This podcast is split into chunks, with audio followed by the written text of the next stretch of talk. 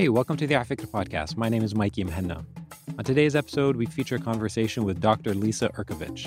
Lisa is a professor of musicology and ethnomusicology at the University of Kuwait. Her work studies the music of the Arabian Gulf. It's a really interesting topic. As a musician myself, I loved speaking to Lisa about her work. Okay, hope you enjoy it. Thanks. My name is Mikey Muhanna. Nice to meet everybody. Nice to see so many people from all over the world on the call.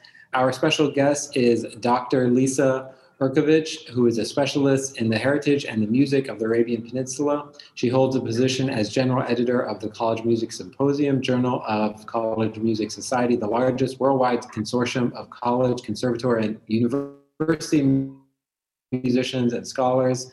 She also serves as full professor of music musicology slash ethnomusicology at the American University of Kuwait, where she is the former founding division head dean of the arts and humanities and founding chair of the Department of Music and Drama.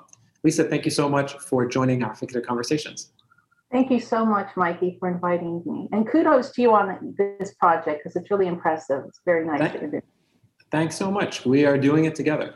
Um, so I like asking um, all of our guests to just get a sense how did you find yourself interested in um, the music of the Arabian Gulf?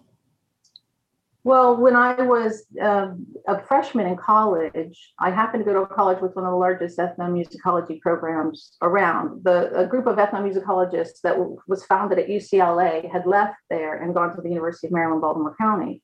And, and since I was a, a student and I wanted to keep my scholarship, one of the things they said is start to play in ensembles because I was a performer, I was a French horn player.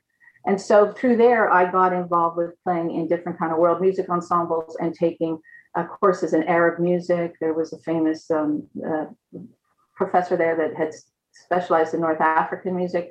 And so I was first introduced to um, world musics and Arab music. I ended up with a degree in Chinese music, actually, my first wow. bachelor's degree. So I, it just kind of took off from there, and then you know, it opened a whole world to me, that beyond Western music, beyond what I had learned as a as a child. So, and I just I just wanted to learn more, and I kept keeping involved. Then moved to Saudi Arabia in the '90s. Uh, I actually went with my husband while I was writing my doctoral dissertation. I went and lived in the mountains of Taif, and then just got, you know, the societies were very closed then, but I started to make friends and go to weddings and start to see this new type of music. So that between 94 and 98 was really my first initiation I really lived in the culture and was exposed to this music on such a deep level. Did, so um, your bio says that you have done two two Fulbright, uh, Fulbright scholarships. Um, was the first one the one that brought you to Saudi, or no, I oh, just oh, went. No, no. My I, my first Fulbright, both Fulbrights were in Kuwait because mm. Saudi wouldn't let people study. They weren't on the Fulbright for music back in the day, and um, and also a woman, a woman wanted to go to Saudi Arabian city music wasn't wasn't really going to happen. It's one of the reasons I picked Kuwait because culturally Kuwait very close, at least to Riyadh. We have the same tribes in Kuwait, the same uh, you know, a lot of my students will go to weddings. They could go down to Riyadh to go to weddings, or vice versa. You know, people from Riyadh come up to Kuwait. So um, yeah, I wanted to study Saudi, but I couldn't get a Fulbright to Saudi. That was in 2001 or two. So I ended up in Kuwait, which worked out really well. Yeah. So interesting. So I want to just ask a, a basic question around uh, about the introduction I just made. Um, it says you know, Lisa also serves as a full professor of musicology slash slash ethnomusicology. For those of us who are ignorant, what is the difference between musicology and ethnomusicology? Well, it's changed over the years. Yeah. So it, musicology was, you know, this big study that came out 100 well you know the first doctorate in music was offered during the renaissance. So people have been studying music a long time. And if you go back to ancient greece they used to say you know if you want to be a well-rounded man you study gymnastics for the body and music for the mind. So music's been part it's one of the seven liberal arts. It's been around forever as a serious study um, musicology tends to mean the study of uh, uh, music on a kind of a humanities level where there's a criticism. This is good, this is bad, like the way we study English literature. Um, yeah, Shakespeare's good, Shakespeare's bad. And so we look at music compositions and we judge them on their value as a music. Ethnomusicology, especially now, it wasn't always like this. There were my old professors were like music musicologists that study world music. But ethnomusicology now is an anthropological approach, it's a social science. So you don't go into a society and say, this is good music, this is bad music. You just kind of view it, and you're a human tape recorder like an anthropologist. You, you, you, and you kind of just express it and why they're doing this and so forth. A musicologist would come in and go, no, no, no, no, we've got to judge it within that system. And the problem is when the two get blurred, um, so that sometimes anthropologists, ethnomusicologists come in and they're the only people that recorded songs from a community. I, this happened, I don't want to be too specific, but this happened in the 70s, so one of my neighboring countries here. And they recorded music, and I went back to that country later, and they were and they wrote a book on it called "The Music of This Country." And I went back there and hung out with the musicians, and can you believe this? Somebody plops a microphone down and now this is the music of my country. And that was a terrible band. They, they they recorded the worst bands and now everybody in the world thinks that terrible band and those bad songs are the songs of my country. They wanted more criticism. They wanted a musicology applied to their culture. And pe- one, one of my colleagues even said why can't we have a beethoven mm. why are we only approached like gender roles and Sarah, you know, we're always approached like an anthropology. Why can't we? And so when I did my research, because I'm really trained as a, I'm trained as both. My first degrees are ethnomusicology, but with a performance angle, and then as a historical musicologist. So when I came into this region, I thought I'm going to take all that rigor and discipline that we learned as musicologists, where you don't leave a stone unturned, where you, you know, you're really exacting. You check all your sources and apply that to this region so that people can go, hey, I have a Beethoven too. Hey, you know, that was my goal to apply yeah musicology to a non-Western culture because a lot of people think ethnomusicology is non-Western, but it's not. It's an anthropological approach to music. That's very, very helpful. Um, so, for the purposes of today's conversation, um, I want to focus on these three projects for the most part, as well as your role at the American University of Kuwait and the way you think of yourself as an educator in this in this region. Um, but let's start first um, talking about some of the work that you uh, you've done focusing on the music of Kuwait. Um, there are two projects here. One is called Sod, and then the other one is called Kuwait Sea Songs of the Arabian Gulf. Um, let's talk, I guess, maybe let's stay with the biographical part a little bit. How quickly into your move to Kuwait did you decide, you know what, this is not just about going to weddings and enjoying the music. I want to actually produce academic work on on this region. Uh, well, immediately I came as a Fulbright scholar. I was a professor at Boston University, and I came yeah. to as a, as a Fulbrighter. So I hit the ground. But I wanted to study Bedouin because I wanted to study the Riyadh folks, the, yeah. the tribe. But I ran into a friend and he grabbed me and he said, Have you heard the great sea bands of Kuwait? And I'm like, No. And he said, You got to come with me. And he grabbed me and took me to this band, the Bin Hussein Sea Band.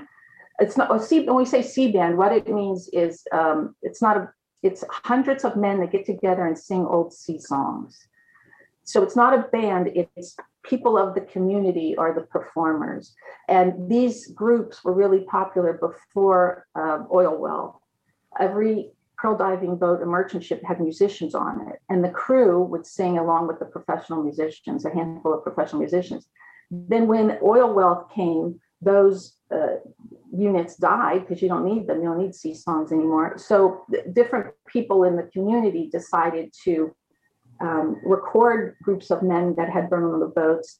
And then they started to become identified with a diwania or a dar, which is a meeting place. And so, and they call themselves bands, but they really aren't, weren't initially bands. So we, it's huge groups of men that get together every week and they sing these old traditional songs and they're dying, right? There used to be, I don't know, probably thousands of them. And now we have maybe 10 that are left in the entire Arabian Peninsula. So uh, 10 that have roots, these yeah. old groups. Um, so anyway, it took me, and I was, I, you know, when you think of Arab music, you don't think of anything like that. Like big choruses. I, I mean, it just vibrates your whole body, you know, hundreds of men singing together. And it's beautiful. and it's and they're mournful songs. They're sad, but they're beautiful. They're uplifting at the same time. And so, um, yeah, then I, I started to, I went and I visited this band constantly for two years. And they taught me like a child. It was so wonderful. Muhammad bin yeah. Hussein sit with me and hand me a drum and teach me piece by piece. And then they'd say, oh, we're having the lunch on Friday. You've got to come wet the fish, you know? And I'd come, I would, I swear I spent more time with them than my own family. So, but it was a wonderful experience. And to this day, there's, I view them as dear friends, like my brothers. So is there, is there a sort of, um, I, let's let's talk a little bit about the music part of it. How different is the the music, the sort of C C music? Uh, is that the right term? What term should I be using? Yeah, these are Yeah. The sea songs. How how different is that music from in Kuwait versus in places like Bahrain and Qatar, um, up and down the up and down the coast? they're shared traditions because there were no state lines you know it was a different time back in the day like just like the tribes you know um, mm-hmm. so so we do find exa- same genres you'll find like jeeb or different work songs they all have the same work song the rhythms are similar the tunes are similar but they're going to be different the bahraini style is definitely different than the kuwaiti um, some people say what the, the Kuwaiti reminds me like American country music. It's clean. You've got to, the men are strict. You sing it straight, you clap straight. It, it's clean hawk it. Um, and they'll say the Bahraini style, and you can, musicians will say you can transcribe that maybe even for orchestra because it's so clean. They keep it pure and they don't embellish a lot and add a lot of ornamentation and things. And it, but it depends on the genre and the piece. But some people say the Bahrainis might embellish more and add more ornamentation and things. But it, it depends on who you're talking to, but definitely from um, these sister states. And in my, in my book, and even here, you know, I unite them from Kuwait. You can see on the map. I don't know these uh, pink areas mm-hmm. from Kuwait, Eastern Saudi Arabia, Qatif, Bahrain, and Qatar all share a sea tradition, a sea song tradition. And I've been in the Diwaniyas in Kuwait, the meeting places, and musicians from all these countries have been there, and they could all sing the songs together even though they didn't rehearse or anything, they could jump right in. But I've also been there when uh, some musicians from the Emirates have been there and they don't know the songs. And Roddy didn't know the song. So here's a here's a, a, question: If there are sort of rhythmic patterns and and lyrical ornaments and sort of uh, melodic ornaments that dictate these the genre, has any of it um, trickled into popular music the way maybe you know um, you know, work songs from the African American slave uh, sort of experience found its way into the blues, which found its way into rhythm and blues and popular music in those ways. Is there any evidence of that or any sort of a, a thousand percent, a thousand percent. When Khaliji pop music was being invented in the late 60s and early 70s. So this is um, an oral tradition, and this is folk music, and it's performed by the community. It's an oral tradition when you add technology in any culture, in the United States or anywhere, uh, like a recording techniques, the radio, a microphone, yeah. you shift. We, we, did a huge shift in the United States.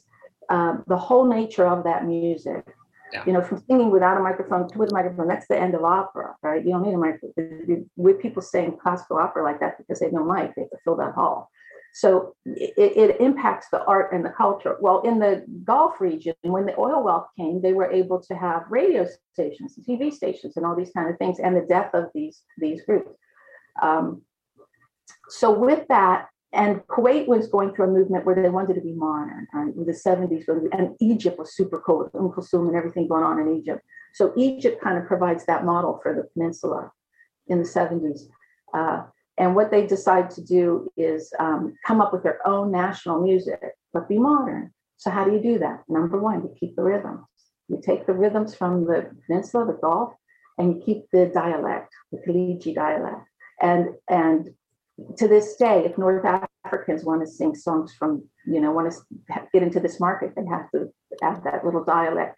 In the old days, in the 70s and 80s, it was very specific a Saudi and Najdi dialect, different than a Kuwaiti and a Bahraini and so forth. Now it's starting to blur and they're calling it white language because they're trying to hit the market. They don't want that song to be too Kuwaiti or too Saudi. So they they take out words, you know, Shlonek or whatever, you know, they're not going to include two words that are too specific to Kuwait. Provincial, yeah. Yeah, so that they can have a bigger market. It, it's kind of bad in the sense it waters it down. Now, the heavens, you listen to Khaliji pop and there's Latino rhythms and there's a lot of stuff has gone by the wayside. But for the longest time, that was there were two things. You got to kind of keep our rhythms because the rhythms are really fascinating in the peninsula and the dialect. In, in terms of just like uh, for the musicians on the call, what are the time signatures? I mean, are they completely different? Each each uh, song is are they polyrhythmic? Like, how, how should yeah, we think I, about this stuff? Yeah, I would. It's not really the meter so much; it's the polyrhythm. It's the polyrhythm okay. that really gives this music its punch. And even um, in Egypt, you know, Egypt has the fantastic musicians in the 70s and 80s, famous uh, Gulf people would record in Egypt, and they say, "Bring, bring the drummers though. We can play everything else, but bring the drummers from the, the dosari or the drummer jam from the peninsula, because of those polyrhythms." Um, you know, polyrhythm. So it feels as if one person's in duple and the other one is in triple, and it and the beat bounces. You know, it comes from Africa. A lot of African slaves are in um, the, the region long ago, and they no doubt help color the sounds and so forth. Not to say a lot of this isn't indigenous because it is, but um, yeah. So so it's better to think of it as that polyrhythm, even as something you think is simple like Arda, the folk sword bands in Saudi yeah. Arabia, has those polyrhythms that make it jump and make it kind of really interesting. Yeah, I wonder if um, at the end of at the end of this discussion, before we switch into the quick Q and A, I'm going to pull up some of the the clips from the SoundCloud but let's go into talking about the your book that came out in 2015, um, uh, music and traditions of the Arabian Peninsula. Um, Saudi Arabia, Kuwait, Bahrain, and Qatar is the name. Um, and for the people listening who can't see the screen, I was struck by um, the structure of the book. Right, there's two parts to it. Um, the first is the Najd and the Upper Gulf region. The second is the Hijaz and the Southwest Gulf, Gulf region. So I'd like to talk about the structure of the book, but before I do, um, in the introduction of the book, you say um, that you were not seeking to write an academic research that concentrates on processes and values with Western anthropological perspective, rather um, to introduce Arabian Peninsula music, arts, and locate them in a historical and social context. Why make that distinction? What what did you mean by that? How did that sort of guide your process? Um, yeah, it seemed quite intentional. Why? That's a great question because my book's peer reviewed, right? So I had to go out to a lot of scholars, and because yeah. it's non-Western, it went to ethnomusicologists. And ethnomusicologists are like, "Why aren't you talking about, you know, social structure and gender roles and the and I thought, because I wrote it, because this book was from handouts I would give my students in class. I would do my field work and I write things up and then go back and, and hand them to my class. And which was great because not only was I constantly peer reviewed by the musicians I was with, but the um, the students would take the work back to grandma and say, "My professor said this," and grandma would say, "That's not right. That grandma's from the tribes." And grandma come. sometimes grandma's wrong. She just because we would talk about it. She'd come in, they'd come in. I'd have parents in the class, everything. Um, but sometimes grandma was right. So it made me, it tightened up my research and my writing mm. um, mm. a great deal. So uh, the, this started as handouts. And because ethnomusicologists are reading it and asking why I'm taking this approach, I thought because it's not for the foreign, the Western ethnomusicologists, it's for my the people in front of me it's for the people that grab me and say, please, you know, it, we know it's dying. We know it's it's gone, you know, and to have a value system. I want you you kids to know the the best, learn the best, the best songs that there are because we have we don't have much time, you know. We can't I can't put, we can't put every song in the world in, in there.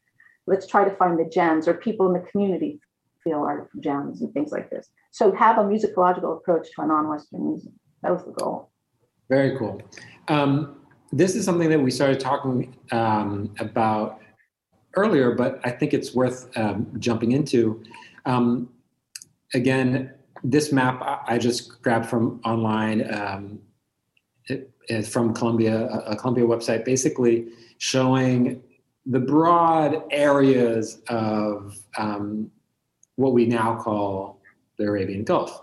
Um, and what's interesting about your book, and I'm curious if this was a revelation to you, was how how many sort of different provincial styles there were and the dichotomies the, the Badu style versus the urban style the um, you know the seafaring versus uh, non-seafaring. Um, how quickly did you realize these differences? Is it so obvious that every one of your students notices it or is this like a, a revelation uh, well, sometimes sometimes it, some things are obvious, but it was really, really difficult, and it's why it took me so long. You know, it really took 20 years of research because also the same terms are used, and they mean different things in a different region. And you're like, wait, that's a Samri, and that's a Samri, and then wait, Samri's also means a party, and Samri also is a dance, and and so it was so confusing and so difficult and it just took a long time to talking to all these great musicians and all these great informants to,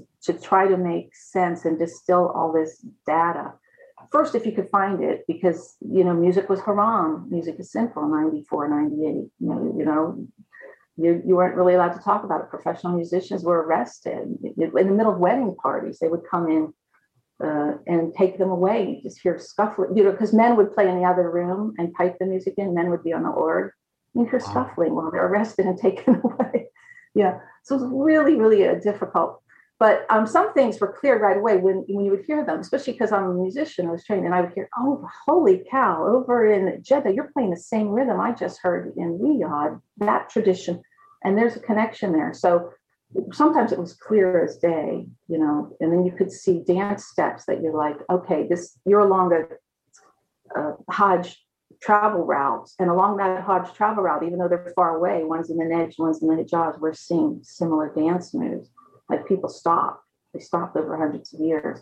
And, this, and, and also this region's so old. I mean, it's been inhabited, what, second only to Africa, have humans been in that area. And we have rock art where we can see 10,000, 20,000 years ago, people doing similar dance steps to today similar drums to today. So it's been consistent. Certain things have been consistent, which is just really remarkable. And it breaks my heart that, you know, there's instrument like the Simsimia from the Red Sea area, at least 8,000 years, maybe longer. That instrument's been around. It's dying in front of us. It's dying right in front of our eyes. But it survived 8,000 years because of technology, these disruptions. Now with COVID, it's a whole nother disruption. It's impacting the music world. So you know. Yeah. Okay, I want to talk a little bit about um, some of the. You just alluded to this now. Um, a lot of your work focuses on dance as well, um, which was you know revelatory um, for me. I don't think of when I mean it's it, it's out of ignorance. When I think of uh, music from the Khadij, I think of you know I, I, think of pearl diving music. I don't think of um, there being accompanying dance dance moves or not dance moves, but dances. Um, again, just thinking about you as an educator, is this um, are all of your sort of students who are young now? Do they think of it? Is is dance a big part of the experience for them as well? Uh, yeah, and we always put the two together in classes. The, the thing is, it's just like Latin music, the cha-cha, the rumba. The, those are music genres, but they're dances. The tango, the there's a body movement that goes with those rhythmic modes and those genres. So this is just a similar, very similar to that, you know, or American country, a hoedown a square dance. There's different types of square dances, and that music accompanies that. So there's body movement, uh, lots of body movement, and this is these are folk arts. Not all the music I discuss is folk art. Some music is urban music. You play oud, and it's different. Um, if it's a urban music, you often won't get a dance. A folk art, and folk arts all over, dubka, you know, whatever. You're going to have this body movement. So uh, yeah, people get up and they dance. It's, they, it's part of their community. Um, they'll sing. In the traditionally, they would sing the songs themselves.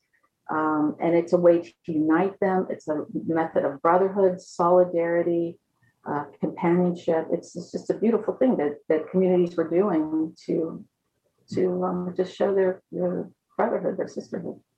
Yeah. How much is this? Um, so the, the two parts of the, the book, just to, to restate, there's a um, north, east, and southwest sort of groupings. Um, what about just uh, this again a basic question? What about the other two parts of the the, the other two quadrants. What's going on in those places? Okay, well, the, the music is kind of, the communities, the cultures, the music is kind of uh, based on geographic um, uh, limitations or locations because Bedouin traveled and they, let's take the Nejd. The tribes from the Central Arabia were wandering around with camels and looking for water during different seasons and so forth.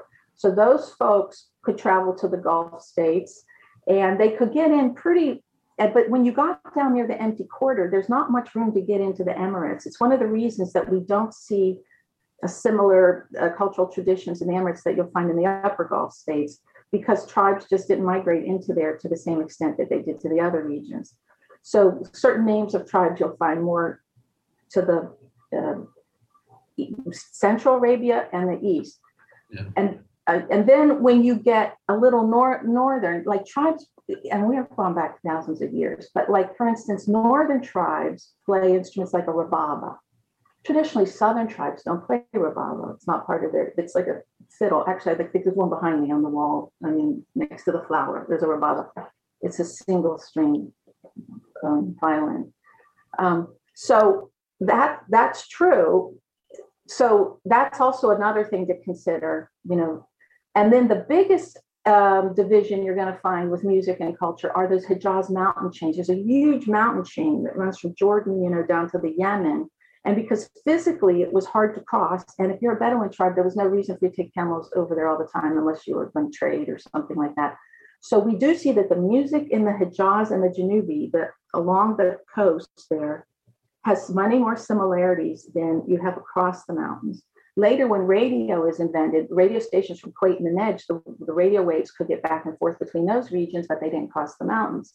So even up until the 70s and 80s, you still kind of had this distinguishing mark, this physical land um, barrier.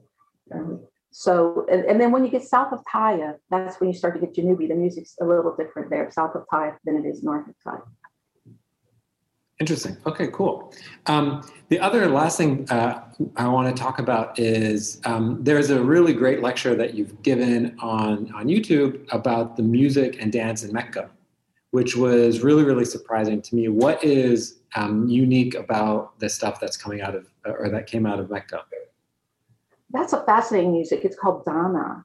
And that's been part of the Hijaz for, oh, heaven knows, you know, I'm sure thousands of years, because we know at least you know, way into the 1800s. And there's sources that indicate long before that. Um, it's an it's an urban music because these are cities, these are big cities. So it's not going to be like the folk group. Let's all link arms and sing these folk songs and folk dances that you get in more rural communities. But, you know, Mecca was the musical center of the Arab world. You know, for a long time, like people think of Baghdad or, or Cairo, but even before that, you know, we have early sources from the Middle Ages discussing Mecca, the great Mecca musicians. So this is an urban music. And when I say urban music, it means it uses oud and maqam, maqamat, as opposed to some folk music. In, we normally don't identify it like that because the ambitus, the musical range is so narrow that it's it doesn't have that level of musical complexity that you get in city centers and urban centers but the arts that come out of Mecca. And there are many different uh, rhythmic modes for different types of these Dana songs. It's a category. Women sing them, men sing them. Uh, yeah. Can I play one of them from the, the video? Yeah, I'm sure. If I had one up there, sure. Yeah, I think I have one queued up. Let me see if it's uh, it's still up there. Okay. Oh, okay. Here we go. Let's see if all right, this will this will show up in a second. In the meantime, let's look. Let's listen to some of the the the SoundCloud um, the SoundCloud recordings that I, I highly um, I highly encourage folks to check out those recordings. So th- these are um, five of the um, or four of the the references that you have in your book.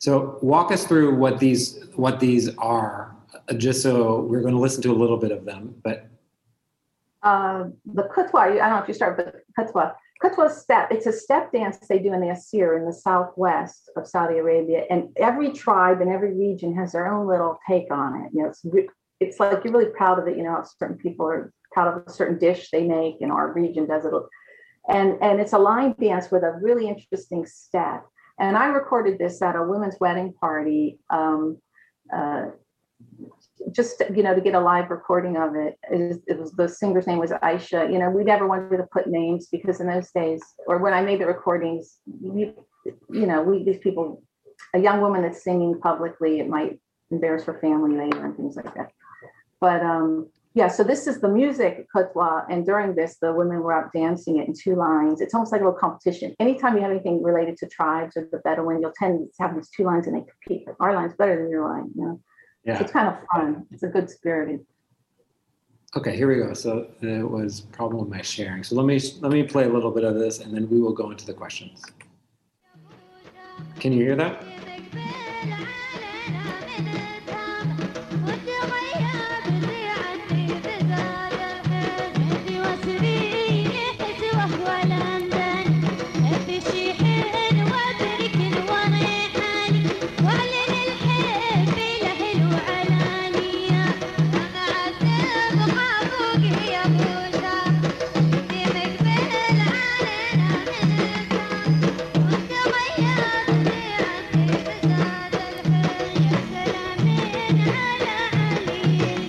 So that's defined um, by the, the rhythmic pattern and the sort of the venue, right?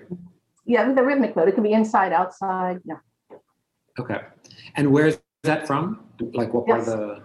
The Southwest, the Asir. It was near Abha. I was near Abha. I used to okay. live down there. I lived down there too in Khamis Mushait years ago. Just out of curiosity, how many recordings are there of this type of stuff? Of like khutwa in, in particular? Is there, are there oh. tons of them? Well, everybody makes everybody makes cassettes. Like, um, this is my band, you know, and you want to yeah. hire me for your wedding? Here's my cassette. Oh, there's just floating around everywhere. And then okay. the and then you know, even today. Yeah. Okay, let's listen to this one. Uh, is this a is this okay to listen to this one? Yeah, it should be Dosari, south of Riyadh. Okay, let's listen to it.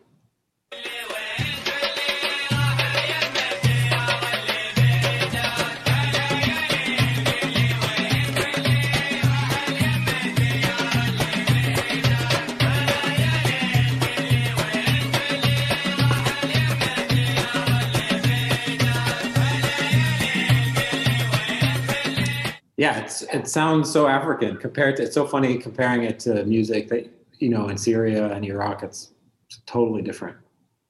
Because Wadi Dawasir had it's a lot a lot of palm groves, so they had a lot of African slaves there, and it's the heart of drumming in the in the Nejd. Yeah. And that okay. rhythmic mode, you know, you find it everywhere. In the Hijaz, they call it Kobaiti. It's similar to a rhythmic mode called Kobaiti. And like Belkis has a big song a few years out called Dag, Dag Kobaiti, the, the Kobaiti rhythm. And one mm-hmm. thing, whenever you hear that rhythm, you'll see arms come. The men dance with, or even women with their arms. every time I hear dosari, I tell my students, get your dosari arms out. Start. start. It's a fun way of dancing. That's why the picture the little boy with his arms. Uh, he has his, his, arms out. Okay, let's listen to this one, and then we're going to move on. Uh, between these two, which one should we listen to next? Uh, best is Iraq, uh, Bahrain. Yeah, it's okay. It's got uh, uh, Iraqi roots, but yeah. Okay. السلام طير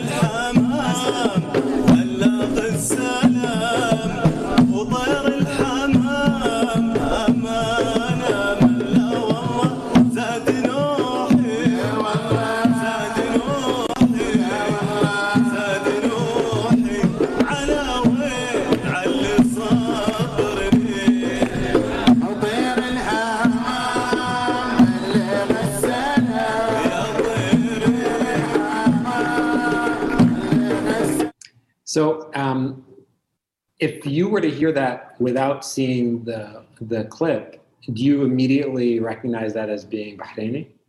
No, no, I don't, because um, best is kind of a not. It's not as prevalent. It's prevalent music that I that I dealt with every day, um, and it's see in Iraq they have these huge suites, and at the end they have a piece called Pesta, and it just means a lighthearted, you know, refrain song. And it, it got immigrated to Bahrain and to Kuwait. We do it a little bit, and um, altered a little bit, but it's not like one of the main genres. So I would have to, no, but sea songs, yes, like a work song between Bahrain and Kuwait, yes, but that's, um, know. Okay, cool. Okay, there are questions in the chat, so we're going to do this quick Q and A just to transition, and then we will open it up to the chat. And we have three questions so far. If there are any other ones, please add them in too. Okay, the first one: What are you reading or watching right now? You know, I'm reading a book, sort of uh, audio book, uh, Blood and Oil. It's about. Uh, I- I'm not sure I recommend it. it. It's you know some reporters talk to consultants and others who were working on Vision 2030 uh, with the Mm. Saudis, and it's I think I I'm finding it a little bit biased. So I guess I should because the subtitles like you know the quest for power or something like this. But um, and I worked for the Saudi government, you know, for over a year, and um, I wanted to see the perspective of, of their perspective versus my own perspective. And so it's kind of interesting, but I'm not sure I recommend it. Okay. Um, next is who would you love to shadow for a day, past or present? Well, normally somebody that's, you know, maneuvering through life pretty well and, and been successful. But now that we've had this massive disruption with COVID, I'm not sure who's, it's only been a year, who's going to be successful and how it's going to come out on the other end, you know? So it's like we're starting at zero. So if I could choose anybody, I would just choose, you know, the, the prophet, Muhammad, Jesus, you know, let me follow them for a day. And um, let's see if, if we, we kept any, any of the main ideas and survived all that time. So somebody that had an impact for so many thousands of years, you know, I think I'd grab that person. Yeah, can't go wrong. Okay, what do people most misunderstand about your work?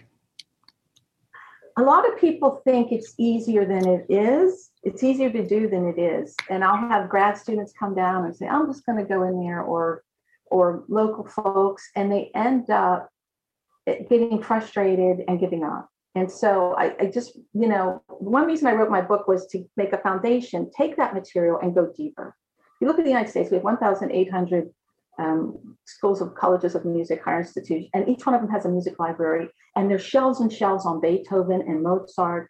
And here we have not nothing on shelves. You know, when we're talking about some of this peninsula music, there, there's no not enough research and books. So don't give up. Start slow, and and and my advice is to check your sources. You'll be at a, an event and you'll be doing fieldwork, and the guy next to you tell you one thing, they'll tell you that's a Samari and it's not. It's a Kamari. So check because people give you misinformation but it's not just in this region. The other day, my student, I said, put up a song that you really like that represents you online. And the kid wrote, I really love this song by Bob Marley. He puts a YouTube video. And I listened and I said, that that's not Bob Marley, that's Bobby McFerrin. But the YouTube video says Bob Marley and a picture of Bob Marley. And so now this young man and all his people all over the world think that song's by Bob Marley. So the misinformation on the internet, just on the basic level, is really disturbing. And in the peninsula, when you get to peninsula arts, another student, she said, I read a great article about this old Kuwaiti song, and the words are by a poet from the Middle Ages. And it's in this article. And so I'm going to do my project on it. And I said, fine. She went to the National Museum, dug deep, deep, and said, that reporter's wrong. That song wasn't written by that poet. But so the information in the newspaper is wrong. And that just taught a whole community of people. It took a student to go spend, you know, three days in a library to dig it up to get the truth. So I just, you know, the point is that this work is hard and it's and that don't give up, but you know, you have to give effort to find the real truth. In the in the timeless words of Bob Marley, don't worry, be happy, just work. That's the song, you know, you've seen this. okay, whose work do you admire or are inspired by? Uh, there's a Saudi anthropologist, Saad, Saad Al Suwayan. He's el- elderly now, and he was way ahead of his time. You know, he went to I think USC in the 70s and came and did all kind of field work, anthropological field work. And he was from Qasim, a really religiously strict place north of Riyadh, and did all kind of field recordings and wrote really interesting books. And and I I feel bad for him because now people are starting to be interested in him, but he, his health is ailing and he's getting older. But what he did, he really deserves a lot of credit well ahead, ahead of his time. Fantastic. Okay, we have four questions in the chat. We're going to start with Zaina. Hi, thank you so much for such a great uh, presentation. My question is To what extent did being a female limit your access to these male dominated spaces? And could you also say that as a foreigner, you had more access than Arab women? Absolutely. That's a great question. Absolutely. In fact, back in the 90s, they would say, I could go to the women's side of the house. The houses were divided like in Saudi. I could go on the women's side of the house, hang out with the women, and then get up and go over to the men's side of the house. Because they said, well, you're in Westerns. You're not really like a woman like our women. You're kind of like different. So it, it, it, it, there's no way a man could have gone into these women events that I went into in Saudi or Kuwait or a lot of these regions. So being a woman certainly helped me with studying women's music, but and being foreign, being American, because I'm not part of the tribes. I don't have to worry about my, you know, reputation or anything like this. It allowed me to be going with the room with men, and the men would say, "Yeah, we why, you know?" I say, "Why are you guys letting me in here?" They go Because we think it's interesting, and also we want to record our heritage. You know, so it helped me a great deal. And while a person from the region would have encountered many more uh, difficulties, even people that want to, if, if a Kuwaiti wants to go into Bahrain, they're like, what are you doing? Why are you down here? What are you doing? You know, a little suspicious, you know, but if, because I'm an American, I'm so far away. It's so weird. I, I would meet Bedouin tribes like out, I remember down there, the Empty Quarter, just stopping people that live in tents, no really poor people that have nothing. And the women had never seen anybody that looks like me, and the children would touch me and stuff. And the um, and they'd say, Where are you from? And I'd say, America. And they never heard of it. So they go, You Syrian? You must be Syrian. And after a while, I was like, Yeah, I'm from Syria. All it's, it's, it's as wacky as you're going to get as Syria. So I'll take it. Yeah, you should have had the nickname uh, Lisa Shamir. Yeah, that's right. Um, okay, next. That's a great question, Zaina. Thanks so much. Neil, you're up next. Uh, thank you. Hi.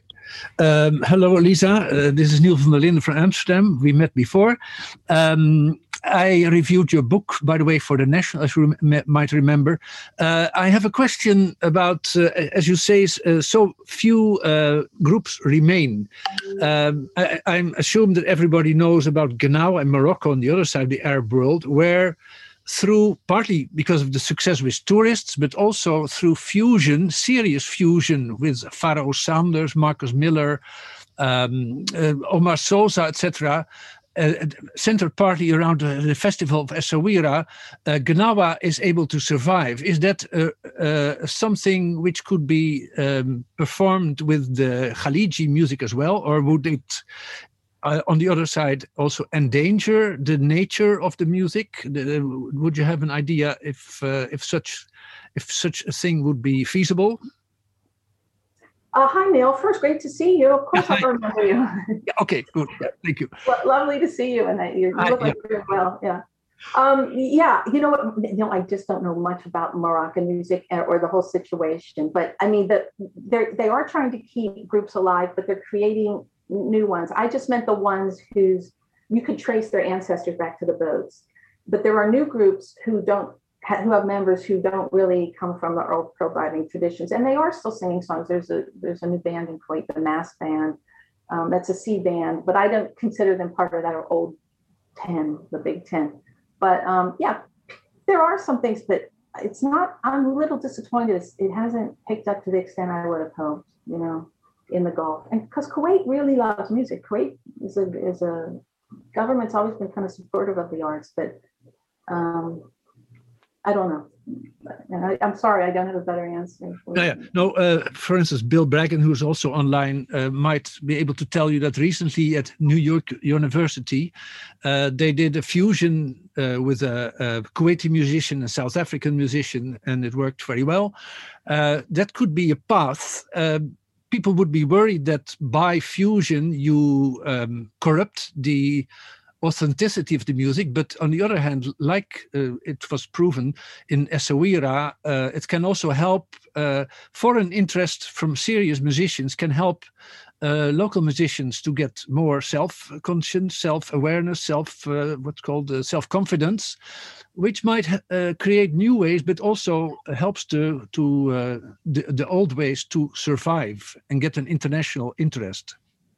This is true. In a few years, we at the university we had a the, we worked with the British Council and they brought in a, a Scottish or Irish folk band and we put them together with Kuwaiti musicians and they created some kind of a fusion sound. We had a CD called The Flavors of Sound, and I, it was really interesting. And it really you know to mix these two types of music because he had six eight rhythms coming from this Scotch Irish sound to this. Um, but then I was sitting in the audience and they did a, a fam- famous song called uh, Bushia, a famous Kuwaiti Sami song and I'm in the audience with some older Kuwaiti women, and they were like, oh, you know, ruin this song. Right. You know, they, like, Right. they don't like it. But, Okay. you know, or that essence, that je ne sais quoi, you know. Thank you. Thanks, Neil. Yeah, Thank thank you. Um, Peter's up next. Uh, Hi, Lisa. Thanks for doing this talk. Um, my question was originally about the harmonic structures um, within some of this music, but I actually want to change um, and ask a little bit about um, the industry and like the economic structures that exist in Kuwait and other nations um, that support this music and the dissemination nationally and outside of the countries. Um, well, there's different types of music, right? So we have art music, kind of sophisticated music like the soul. We have the folk songs, and you have this new Khaliji pop. Um, what's going on with the industry? Wow, you know, it's the same thing in the Western world now with the there's no no live performances, right? And the music schools are kind of shut down. And so I don't know what's going to happen with the industry into the future. Um, in the popular commercial music of the region, you've got kids in their bedrooms, right, laying tracks just like you do anywhere anywhere else. Um, part of the problem is this, you know, the software is tonal, not microtonal, and even if it weren't, they wouldn't. The young, some of the young people engaged in it would reject it anyway. I mean, certain organizations, MBC is doing well. Um, they're finding ways. Yeah, but you know what's going to happen with the industry, whether it's in Saudi Arabia or the Gulf states. I, I don't know. I mean, I know the Saudis really want uh, wanted to succeed, but they're so detached from that old heritage because it's not taught in the schools. So what's going to come out? It it might just be like a Western. We, we you know. I remember somebody said to me, um, "Hey, maybe we can have K-pop," and then which maybe they can, but you kind of get really far away from what's unique about the region. Right? So I, I'm sorry, I can't speak more about the market and the industry because I'm not. I really don't know what's going to come forward in the future. Okay. Um, thanks, Peter. We have a question from May, but just uh, to tag on to that, Lisa, I'm curious: Are your students mostly musicians? Are they are are they folks who are interested in playing this music as well? Do they have GarageBand open and they're sampling it and they're trying to make, you know, bachata style music for Kuwait, like modern, the same way bachata was a folk uh, genre and now it's very much a pop genre? Uh, well, we, we're, a, we're a liberal arts college, so we teach all different types of students, and some are serious and they want to go forward. We've had students go on to graduate school and become professors themselves, but we don't have a major because of the nature of the region. It's complicated. But so I teach a variety of students, but I teach upper level. So normally to get into my class, you have to kind of pass an interview. You have to have a basic knowledge. So um, some people want to go into some. A lot of people are media, common media, and they want to use traditional music in their products later in their life. And um, so there's a great variety. A lot of business majors we so, and, and some are really serious musicians. So it just depends. Great. Okay, we have three questions. We're going to try to get through all of them. May, Mustafa, and Bill. May? Yes, hi. Thank you so much for this presentation. I really enjoyed it. Um, my question actually starts with a quote by Nina Simone. Um, she once said that an artist's duty is to reflect the times.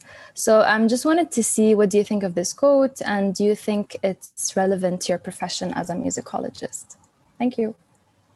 Absolutely, and that's great. It should reflect the times, but I'm also a historian and see if you if you want to take a music like in, in America in Appalachia or something and make it modern and reflect the times. Um, it's been around so long. It's been recorded. It's been documented. People have written about it. You can come and take. I mean, I don't. They, there's also the issue of national identity, and to say that Saudi doesn't have a national identity tied to its music, I don't. I don't know. It does. It's it does. And then sometimes the people know this music, but they just they just don't know how to uh, talk about it or identify it.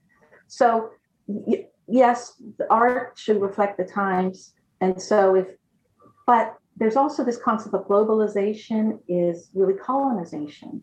And so a big powerful country with a big market can crush a country that hasn't developed or saved its own heritage yet.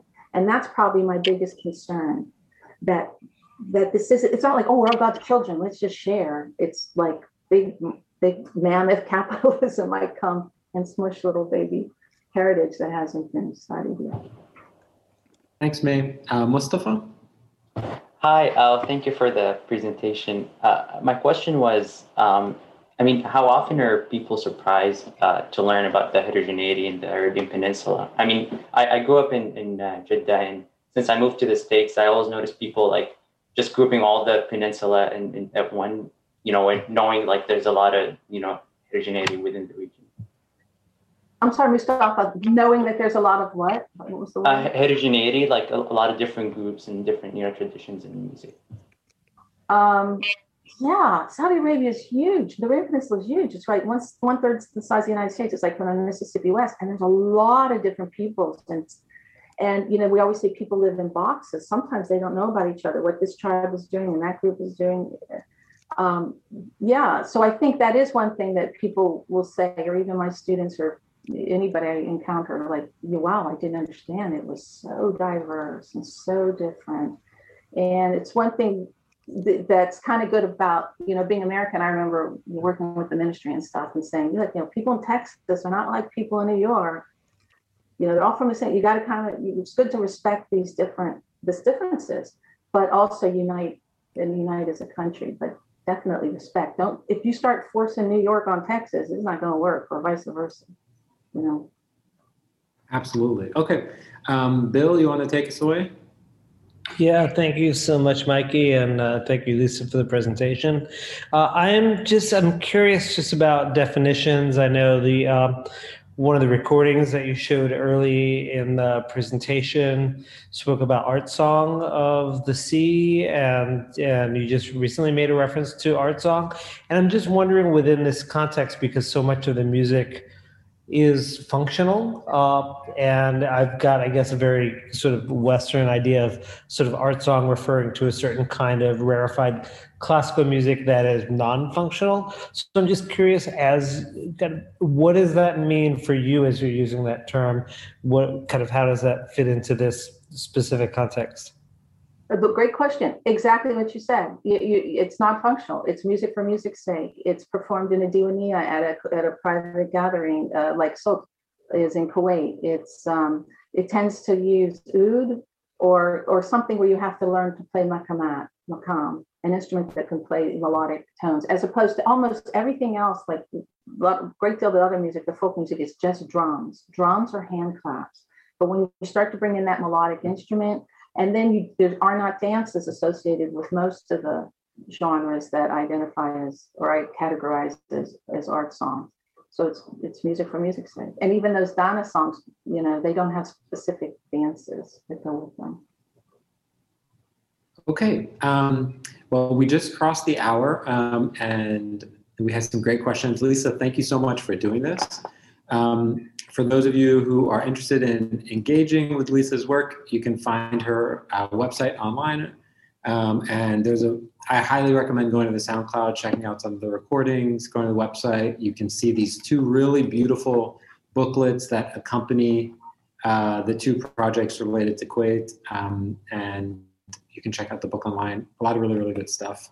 If you uh, saw the link in the chat about feedback, please give us feedback on today's event. If you'd like to support our work and keep us going and growing, go to patreon.com slash and support our work there. And check out our upcoming events. We have a really, really good event this Saturday. Uh, it's our first event featuring high school students, four really adorably nerdy students from the American School of Palestine are going to be giving community presentations from in Ramallah. It's going to be really, really good. So check that out. Um, and Lisa, thank you so much. Thank you, Mikey. Really appreciate it. Okay, everybody, have a good day or night wherever you are. Thanks for listening. I hope you enjoyed today's episode. We have new episodes coming every single week. Make sure you follow us on social media on Instagram, Twitter, and YouTube. You can find us at afikra.com for information about all upcoming events. Make sure you subscribe to the podcast on Apple Podcasts or wherever you get your podcasts. Thanks a lot. See you next time and stay curious.